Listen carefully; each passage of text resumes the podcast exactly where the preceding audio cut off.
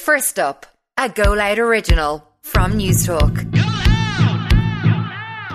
Good morning, it's Thursday, the 16th of June. I'm Mairead Cleary, and this is First Up all the news you need to start your day.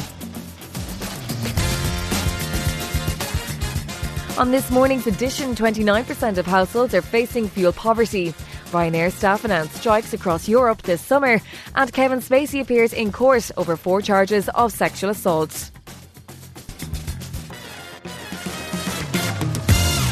First up this morning, more Irish households are experiencing fuel poverty than ever before. An ESRI study found 29% are struggling because of soaring energy costs, up from the previous high of 23% back in 1995. Inflation between January and April means households are now paying an extra 21 euro and 27 cents per week on energy. That rises to 38 euro 63 more per week if motor fuels are included.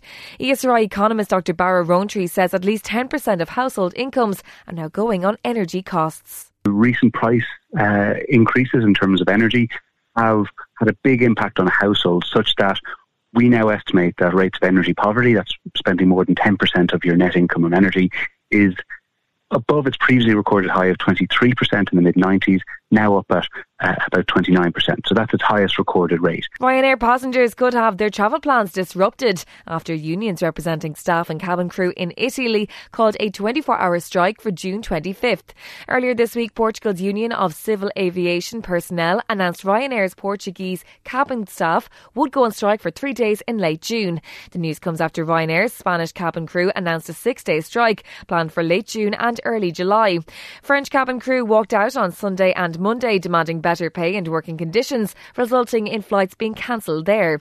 Editor of Air and Travel magazine, Eoghan Corry, says despite the strike action, little disruption will affect passengers. It's very unlikely there'll be much impact on Ryanair's schedule by the strike. What we've seen in the five years since Ryanair uh, recognised trade unions is a series of strikes which were designed to disrupt the schedule, but Ryanair has always been able to fly through them. Kevin Spacey is due to appear in court in London this morning, charged with four counts of sexual assault against three men. Prosecutors authorised a legal case to start against the actor after a review of evidence gathered by police. The 62 year old denies the claims, which date back between 2005 and 2013.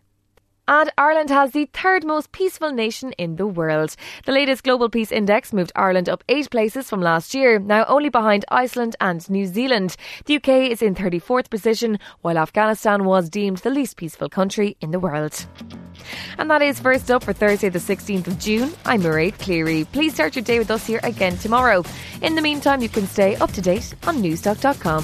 Thanks for listening and goodbye.